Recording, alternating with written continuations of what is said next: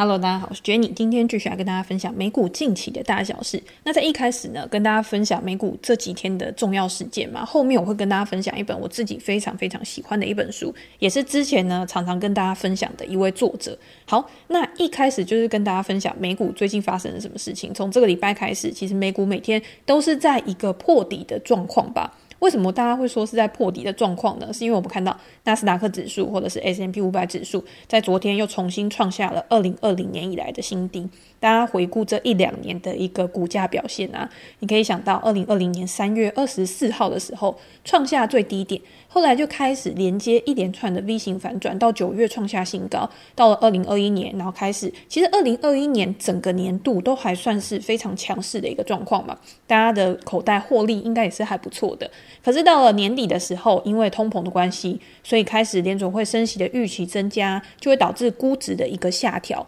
但是到了二零二二年一开始刚开春的时候，是开下红盘的，也就是在那一天呢，我记得还是上涨的，大家都觉得说，诶，再度创高的气势是非常强烈的。对于整个二零二二年呢，也是非常乐观看待。没想到呢，后续就是一连串的下跌嘛，每一次的反弹都没有造成趋势的逆转，反而就是反弹了之后再重新向下，然后不断的创低，到这两天呢，又创下了二零二零年以来的新低。这个故事，我觉得这一段的过程啊，不能说是故事，因为是我们亲身经历的事情嘛。其实也在告诉我们一件事情，就是这个市场上面，它永远会不断的循环的。今天呢，但我们也有可能经历一段时间无风无雨，非常风平浪静，整个大盘没有太大变化，没有太大波动的那段时期。但是如果历经了一个非常高速的反弹，或者是非常高速的下跌，通常呢，还是会有一个均值回归的力量，去把它拉回到一个均值。那大涨当然均值回归就是下跌嘛，大跌均值回归就是上涨。所以呢，大家也不用太害怕说，诶，现在大跌是不是就会永远无止境的这样跌下去？终究呢，不管会因为经济面、政策面的一些因素反转，又会把市场再重新带到另外一个轨道。那另外，除了均值回归的力量之外，我们也会知道有一些不可预期的事情，其实也会一直持续的发生。第一个就是疫情嘛，疫情导致了大跌大涨。第二个就是今年以来的乌俄战争，乌俄战争其实也是意料之外的事情。那个时候大家想说，诶，怎么会发生这样的事情？一定不可能打起来啊，或什么之类的。又或者是预期说不会延续的这么长。到现在呢，乌克兰他开始去反攻了，然后又开始有一些其他的事件开始慢慢的去发酵。那在接下来的这段时间呢，有没有可能又有我们没有预期到的事情发生？这个也是有可能的。所以我会觉得，今天无论是任何时候，在面对到投资市场上面，甚至是我们的人生、我们的工作上面，都要随时的做好准备。永远做好准备，你就永远比较不会害怕意外的到来，甚至是意外到来的时候，你还是有很多余裕可以去做应对。也有很多人会称说，这种意外的事件啊，大涨的大跌啊，都是一次财富重分配的机会嘛。你有没有可能抓住这样的机会，然后在这个时间点呢，去帮自己额外的增加一些获利，额外的增加一些机会？我觉得这个也是大家可以去思考的一个问题。好，那回到昨天的盘势嘛，我们刚刚讲说，纳斯达克指数跟 S M P 五百指数又重新创下新低。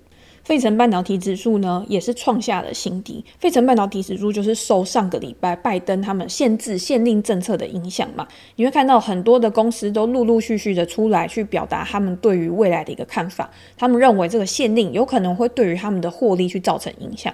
像是半导体设备厂应用材料，他在今天的时候呢，就出来告诉我们说，他去下修了第四季的营收预估。他会认为这些出口的限令会导致他们的整个营收下滑大概四亿美元左右。同样的呢，也会去影响到他们下一季的获利。那除了应用材料，之前我们在文章里面有跟大家讲，像科林研发啊、科雷啊这些公司，都会因为禁令的影响，他们的市场缩小，因为他们没有办法去出货了嘛，都会造成他们营收与获利上面的一个负面的冲击。像今天艾斯摩尔他们也有宣布说，他们禁止他们的人员去做中国地区市场的一个服务，所以这个东西是环环相扣的。那你也会看到很多的报道都出来说，今天拜登的这个限令，中美之间的一个贸易战，他们一个半导体的一个争夺战，其实会对于未来的不管是供给跟需求啊，整个经济的一个状况，都会造成负面的一个冲击。这个呢，相比于之前的贸易战，我觉得感觉又是更恐怖的，因为这个市场未来是很大的。你今天在一开始呢，你就去把这个市场先把它打烂了。或者是把整个供应链呢，现在目前就是非常混乱的一个状况吧。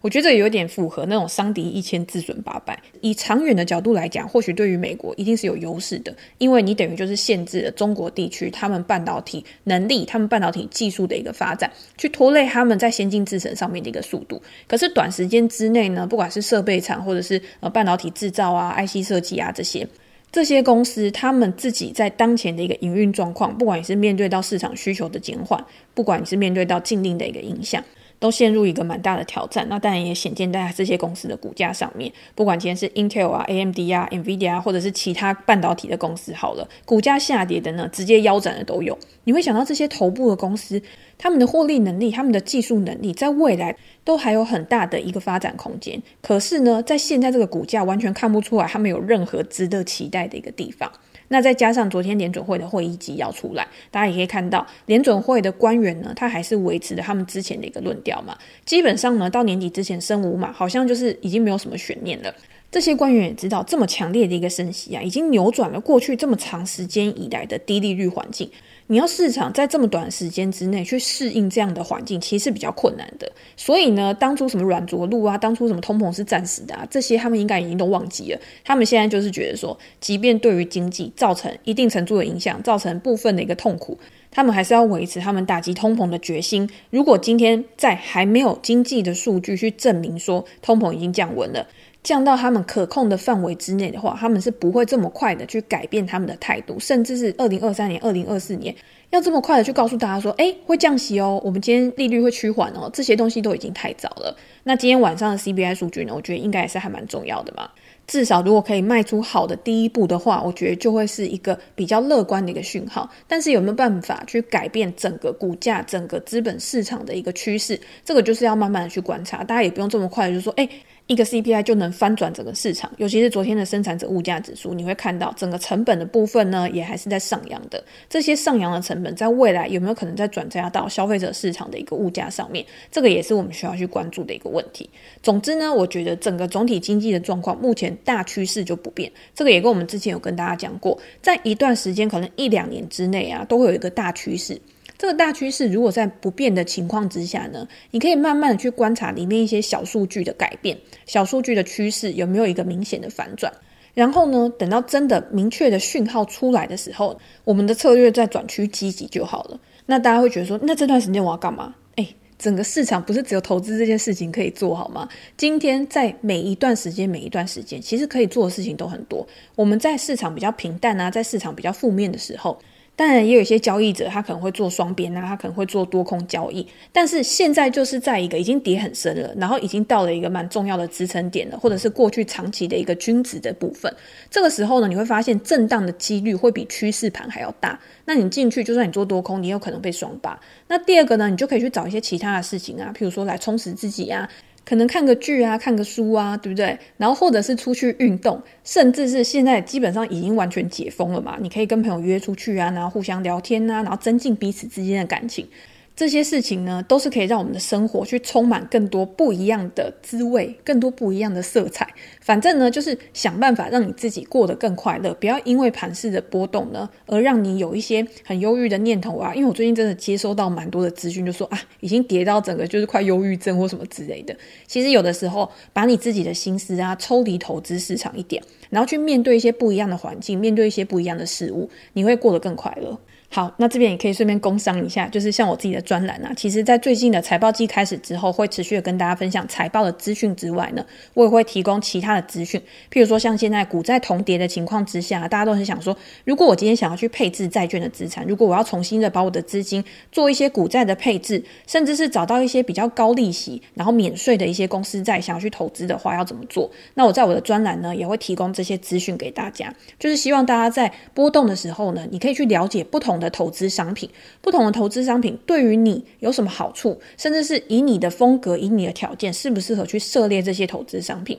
我觉得都是很重要的一些资讯。然后之后呢，我们也会做访谈。那访谈呢，我也是找了不同的产业。不同商品的专家，然后来跟大家做一些介绍，希望呢可以有更多好的内容可以提供给大家。好，接下来呢就到我们今天的主轴，就是我今天想要跟大家介绍我非常喜欢的一本书。这本书呢是万维刚，也就是中国的一个作家，专栏作家嘛。因为我从很久以前啊是知道得到这个 app。这个 app 上面呢，万维刚就是有在上面开设一个专栏嘛，叫做精英日课。我那时候就非常喜欢这个专栏，每天呢就花一点时间，然后去听他介绍的科学新知啊，或者是书。他讲了很多东西呢，我觉得不只是内容，而是整个心态上面的一个建设。这个心态呢，是带给我最大的一个启发跟改变的地方。我最喜欢他在第一季的时候，因为他好像有四五季嘛，然后每季都有卖。第一季的时候呢，那个时候我就听到一句话，虽然说不是他讲的，是他引用的，他就说一个人在脑中啊，最好是留有一个非常相反冲突的一个思维，你才有办法成为高手，因为你的心胸是更开放的，你可以去接纳不同的声音。他就是引用了史考特·费兹罗杰的名言。检验一流智力的标准，就是看你能不能在头脑中同时存在两种相反的想法，还能维持正常行事的能力。这句话呢，我真的劝大家写下来、抄下来，然后贴在自己的电脑前面，每天都一直提醒自己，一定要去维持这样子的信念，你才有办法在任何事情的判断上啊，至少不能说完全客观，可是我觉得至少是偏向比较中立的，你比较有办法去做出更好的决策，而不是你只是有一个信念，或者是你非常相信什么东西。你在找其他的资讯、其他的意见来源的时候，就只会看到那些赞同自己的人、赞同自己的想法而已。这个对于你要去开阔自己的能力圈、开阔自己的视野，其实是非常大的一个阻碍。那他的每一本书呢，其实都有不一样的主题嘛。我刚讲的呢，是他第一本书《高手思维》里面的内容。可是他每一季、每一季出呢，到了这一本，这一本应该是第四季还是第五季？他的书名叫做《高手决断》。那讲到高手决断呢，大家一听书名就知道，你之前呢是在培养你的思维，你把你整个思维的架构呢，去建立在你的脑海里了之后，到最后我们终究还是要到实际操作、实际的决策这个流程。但是呢，思考这件事情，我们每一天都在思考嘛，所以只要我们活着一天，我只要我们还在这个世上一天，你就不可能去脱离思考这件事情。你一定常常都在想说，诶，我今天我在吃的东西上面要做什么选择？我在呃工作上面要做什么选择？我在投资上面要做什么选择？当你面对到越来越多的选择的时候，当然有一些东西我们是靠直觉去做决策的，但是有一些东西因为它变化的非常快速，所以你必须要花费更多的时间跟精力去做决策的时候。有一个更好、更系统化的流程，对我们来说一定是更有帮助的。那像万维钢他们这种常常在思考，然后常常用科学在做决策的人呢、他写的书，他提供的建议，一定可以给我们更大的帮助。更有效率的去掌握思维的技巧，所以我真的很推荐大家去看万维钢的每一本书。他的每一本书呢，基本上是没有什么赘字的，因为他常常就是专栏里面的内容啊，他就把它转化到书里面嘛，可能会有多一些添加的东西，但是因为他在专栏里面呢，他就已经不能有太多赘字。你一个短短十分钟、十五分钟的音频，你要怎么样把最精华的内容提供给你的读者？这个也是一种非常高超的能力。所以呢，反正就是推荐就对了。那今天呢，我要跟大家分享的内容呢，当然也是在里面我觉得非常有感的一些部分嘛。我觉得这本书呢，基本上可以分成三个部分。第一个部分呢，就是告诉你我们常见的一些思维偏误，它跟我们一般在行为经济学上面、行为科学上面。读到的思维偏误会有一点点不一样，我觉得它是更容易发生在我们的日常生活中的，是一些比较隐性的、比较潜在的一些偏误。那到第二个部分的时候呢，它会提供给你一些比较具体的建议，在你知道这些偏误之后，你要怎么样去改进，你要怎么样去改善你自己的思考流程。到最后呢，会有一些结论的部分，结论的部分可能就会再加入一些更理论的，或者是更科学的一些证据。来告诉你说要怎么样做，要怎么样去提升，可以好上更好，精益求精。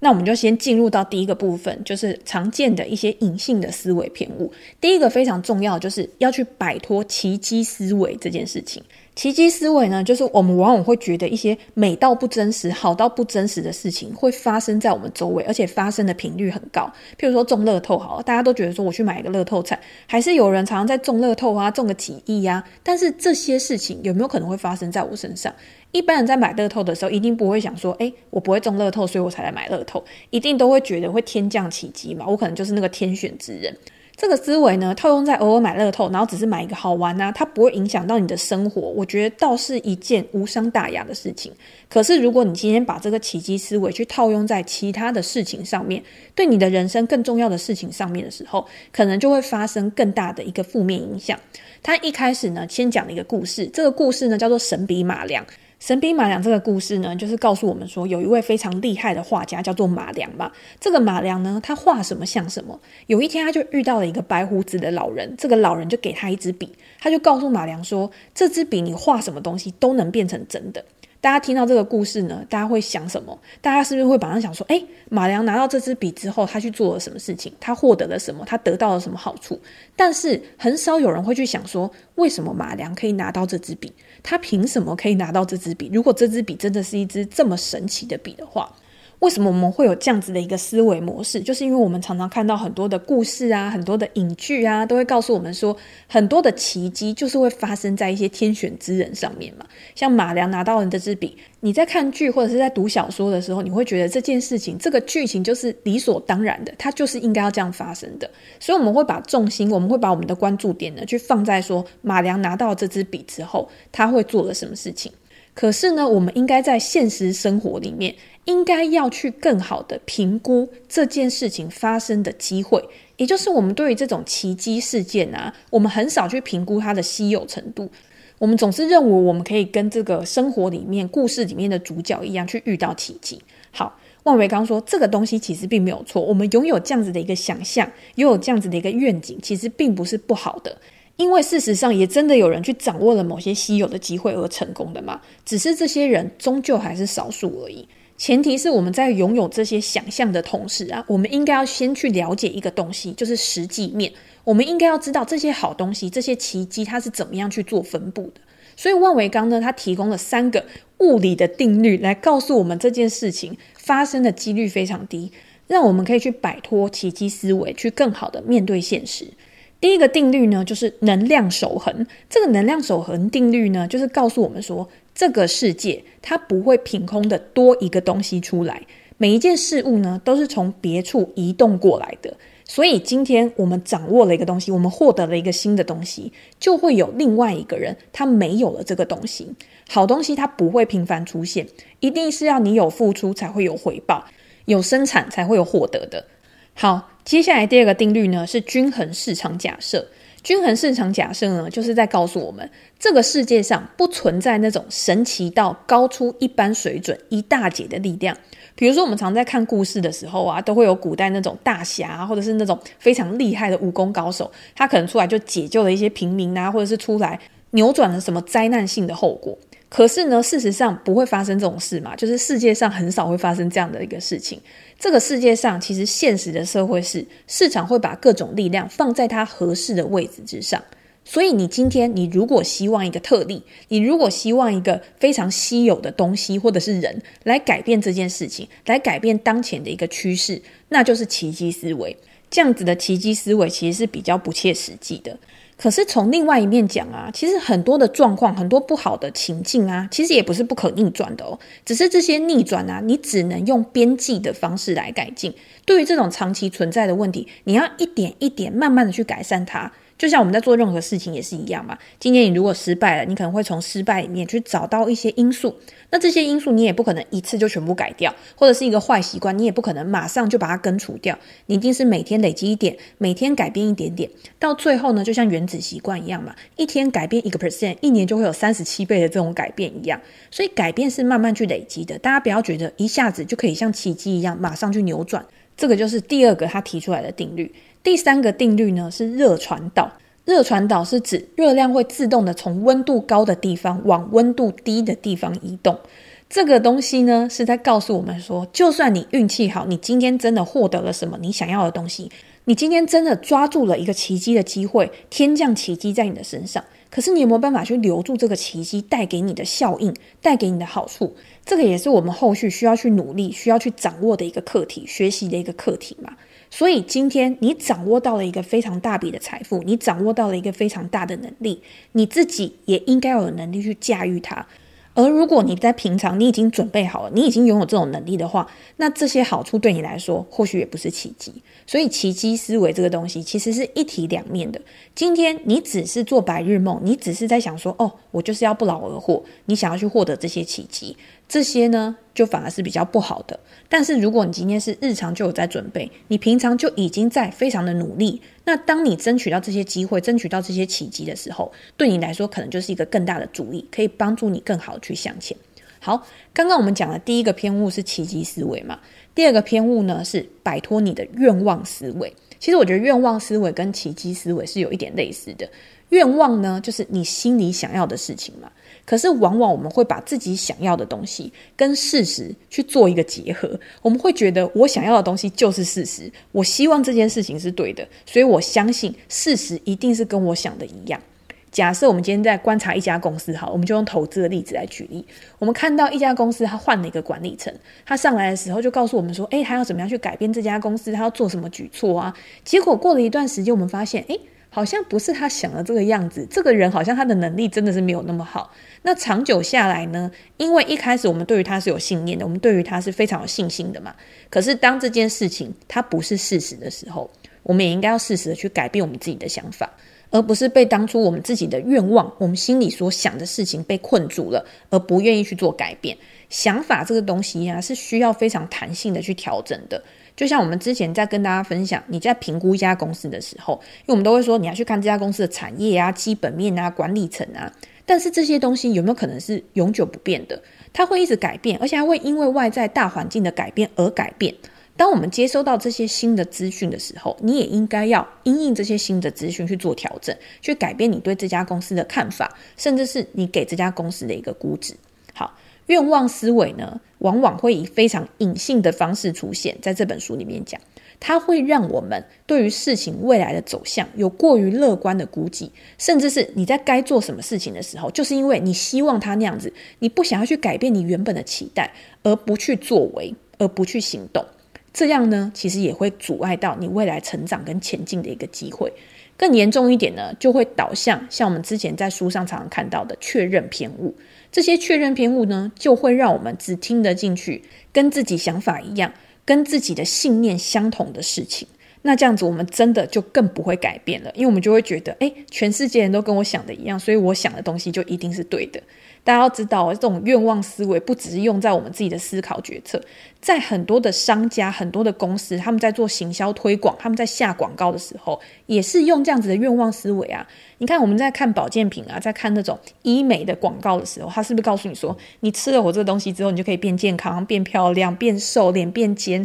这些东西你每看到一次，你都会觉得，我希望我成为广告上面的那个人。可是实际上，每一个人去吃了这个东西，每一个人去做医美之后，他得到的效果，不见得。都会是一样的，也不见得会符合你自己的一个期待。那这样子，你是不是要永无止境的一直做下去，永无止境一直吃下去？我们有没有办法更理性、客观的去面对这些东西？又或者是当我们了解了这些隐性的思维偏误的时候，我们可以更客观，可以更好的去面对这些广告，面对这些行销扑面而来对我们的一些诱惑。好，第三个我觉得很重要的一个思维偏误呢，我觉得也是所有的人，包括我自己。也常常会犯下的一个思维偏误，就是不要低估一群人对一个人的影响。这个很简单嘛，我们在看思维偏误的时候，常常会讲说从众效应，其实就有一点类似嘛。今天当别人某一大群人都在想一件事情，都在看一件事情，都在做一件事情，都认为某一个观点是对的的时候，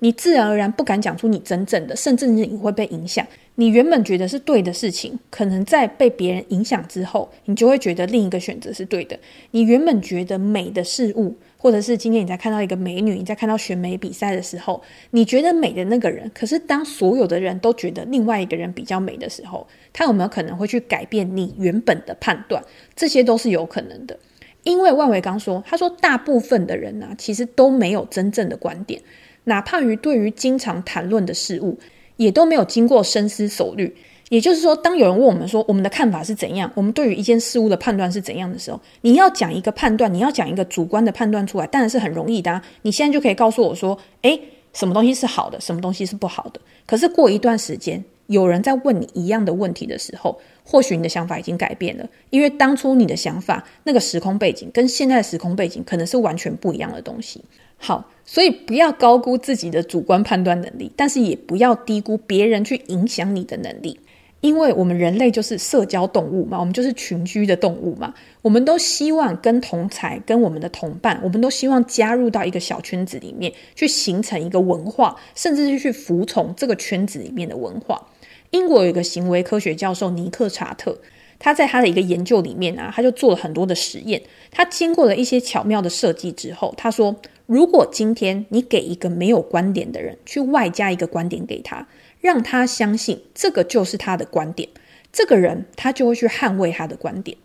英国的文学家也是《纳尼亚传奇》的作者 C.S. 路易斯，他也说，他说最初啊，很多人一开始也都是没有观点的，他们最初的观点是来自于一个小圈子，它称为内环。这个小圈子有可能是你当初的家庭，有可能是你小时候啊，你的同才，或者是在你任何生长过程里面，在你的工作环境里面的这些人，因为我们跟他的关系是最紧密的，我们也是最在乎他们的。当我们最在乎的人啊，都认为说什么东西是对的，什么样的行为是对的的时候，我们就有可能会放弃我们自己的独立思考，因为我们不希望跟我们喜欢、我们亲近的人意见不一致，会让我们的心里感受到压力，会让我们感觉到不安。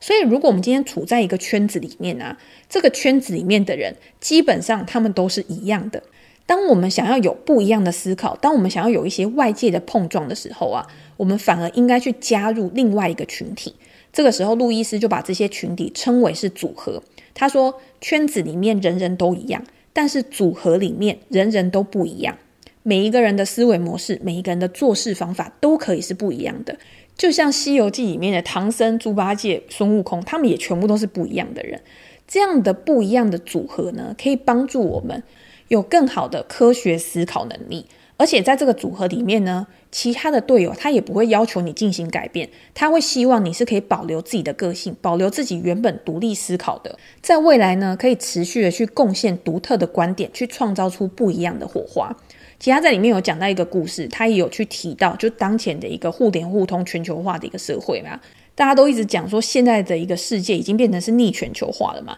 从全球化改变为逆全球化的这个过程啊，其实就很像要你从一个组合里面去回到圈子里面的一个过程。我觉得这个部分，大家如果有买书的话，其实可以回去看一下万维钢的讨论，我觉得也是非常的有感触的一件事情。好，那我们刚刚讲的三个呢，其实就是前面比较重要的一些思维偏误。在我们了解这些思维偏误之后，其实这些东西是完全没有办法消除的。可是这些东西它会给我们带来负面的影响嘛？我自己的感觉就是，当我了解什么东西会带给我负面的影响的时候，我了解它，我自然而然就可以更好的去提高警觉，更好的在未来去避免犯下这样的一个错误。那在后半部呢，万维刚才也有提供，你要怎么样去摆脱故事思维，你要怎么样去摆脱奇迹思维的一些方法。我觉得透过别人的观点，透过别人提供的方法，来让我们有更具体的了解跟认识，我觉得也是很重要的。那怎么样摆脱故事思维呢？万维刚说，我们常常会觉得啊，我们活在戏里面，因为我们真的看太多那种现代那种非常不切实际，但是又非常触动人心的剧情。像我觉得韩剧其实就很多嘛，很多就是你觉得根本就不可能发生在现代社会的事情，可是就是可以引起你的共鸣，就是可以让你觉得很融入，好像你就是故事里面的女主角那种感觉。但是呢，故事思维往往会让我们觉得，对，我就是主角，所以这个世界就应该绕着我运转。这个其实是错的，在现实世界里面，谁管你是谁呀？你其实就是这么一个全球化世界里里面的一个 nobody，一个小棋子而已。所以呢，故事思维给我们就是你太有主观意识了，而且故事因为它要形塑对立，才可以让你有印象嘛，所以永远就是只有对跟错，是跟不是，黑跟白，就是这样子，永远都是对立的。这是不是在我们现代社会上面，不管你在社群媒体上啊、电视上啊，其实也都会常常看到的一个状况。每个人真的都好像把自己变成一个演员了，然后谁演的最大，谁就感觉可以得到最多关注的那种感觉。好，那这个是第一个坏处嘛？第二个坏处是故事思维会让我们深陷在其中，因为我们希望自己可以获得一个非常具体、确切的一个结局，我们执着在这个结局上面，而不愿意去放弃。我们刚刚已经有讲了，今天很多的事情它是会因为外界的因素改变而去改变的，而我们需要做的是因应这些新的要素去做调整。但是呢，如果你今天是用故事思维在生活的，你就不会想要去调整，因为你希望我的结局就是那个样子。但是真的是不可能的。以前呢，大家有没有看过一本书叫做《无限赛局》？其实不管你今天在人生、工作，甚至是创业、商业上面，其实都是一场一场的无限赛局。每一次呢，我们做了一个决策之后，引发的结果又会再引发下一个结果，又会再引发下一个结果，这样无限循环的过程，就是会一直发生在我们的人生当中。但是呢，每一次目标达成之后呢，我们是会有成就感的，它其实是会带给我们幸福的嘛。然后你又会有新的目标出来，你又有新的动力出来，所以对我们来说，其实是一个好事。所以，与其把自己困入在为什么我们不能愿意去拥抱、接受新的挑战呢？你如果这样想的话，你其实会更快乐，你其实会更勇敢的去接受不一样的东西。那就万维刚的角度来讲，他也认为说，如果今天呢、身为一个科学思考者，也就是是一个拥有逻辑思维的人啊，我们也应该要常提醒自己，很多事情啊，因为我们都是用故事的角度来看的嘛，在你眼里是一个故事，可是，在别人眼里有可能是完全不一样的故事。过一段时间来看呢，在你眼里可能又会变成另外一个故事。我们思维复杂的程度啊，能决定我们可以接受这些叙事、这些故事的复杂程度。尽量不要被简单的故事打发，因为我如果我们很容易接受简单的故事，很容易接受这种很简单的因果的话，我们很容易变成别人的工具。可是我们要做的是，我们要可以洞观全局，我们要可以拥有更高掌握度的人，这个才是我们想要的人生嘛。所以呢，到后半部最重要的一个部分，就是要怎么样当一个具有逻辑思维、具有批判性思维的人。这个就是可以让我们拥有更多掌控、拥有更多主导权的一个非常重要的关键。好，第一个呢，就是我们要先搞清楚我们自己想要的东西到底是什么，我们的目标是什么。大家会觉得说，这很像老调重弹。以前我们就一直讲啦，你今天做投资啊，在人生里面，你就是要知道你要的是什么，你有办法确定目标，你才知道你要用什么方法去达成。你知道你要用什么方法去达成，你才知道你要采用什么样的一个工具。所以在万维钢这本书里面呢，他其实用用了不同的角度来探讨这件事情。他会说，你今天你知道自己要什么，是我们去诚实面对自己的第一步。如果你不肯诚实的面对自己的话，你就很难去获得正确的思维跟判断。而且中间的过程当中，没有人规定哦，没有人规定说你的目标只可以有一个哦。一个人他的目标是可以有很多元的，只是太多目标，就是太过于繁杂的目标，可能会变成一种负担。所以在这过程当中，你可以先做取舍，因为我们就是想要这个又想要那个嘛。但是你的能力可能不足以让你又想要这个又想要做那个，还可以都做得很好。所以呢，他们之间常常是互相矛盾的。你今天你必须放弃一些目标，你必须去控制一些你自己的情绪，你去面对到这个真实的世界的时候，用事实的角度去出发，去考虑现阶段对你来说投入的心力、投入的成本跟所获得的回报，最好的一个选择是什么？那你就可以有明确的目标，你也可以有自己的立场去争取你的目标。好，那我们刚刚也讲啦，你要在真实世界里面去从事实出发嘛。这边就遇到一个问题，那我怎么知道真实世界到底是怎样？我怎么知道事实到底是什么？万维刚说，所谓的事实呢，就是你现在马上就可以用客观的方法去陈述的事物，它是没有可以争论的空间的。譬如说，一加一等于二，你你告诉我说不是，你告诉我不是事实，那你告诉我一加一等于几？就是这种没有办法去争辩的东西，就叫做事实嘛。多数的情况之下，事实都是真的。可是它还是会引申出一些问题，因为事实从不同的人的口中讲出来，它有可能会加入一些额外的调味料、额外的观点。所以呢，除了事实之外，更多的是我们常常持有的是观点，而观点是非常主观的一件事情，是很容易受到影响的。我这边就举一个大家非常熟悉的例子，大家都常说成龙代言的产品啊，大多遇到惨败嘛，所以成龙他就是品牌杀手。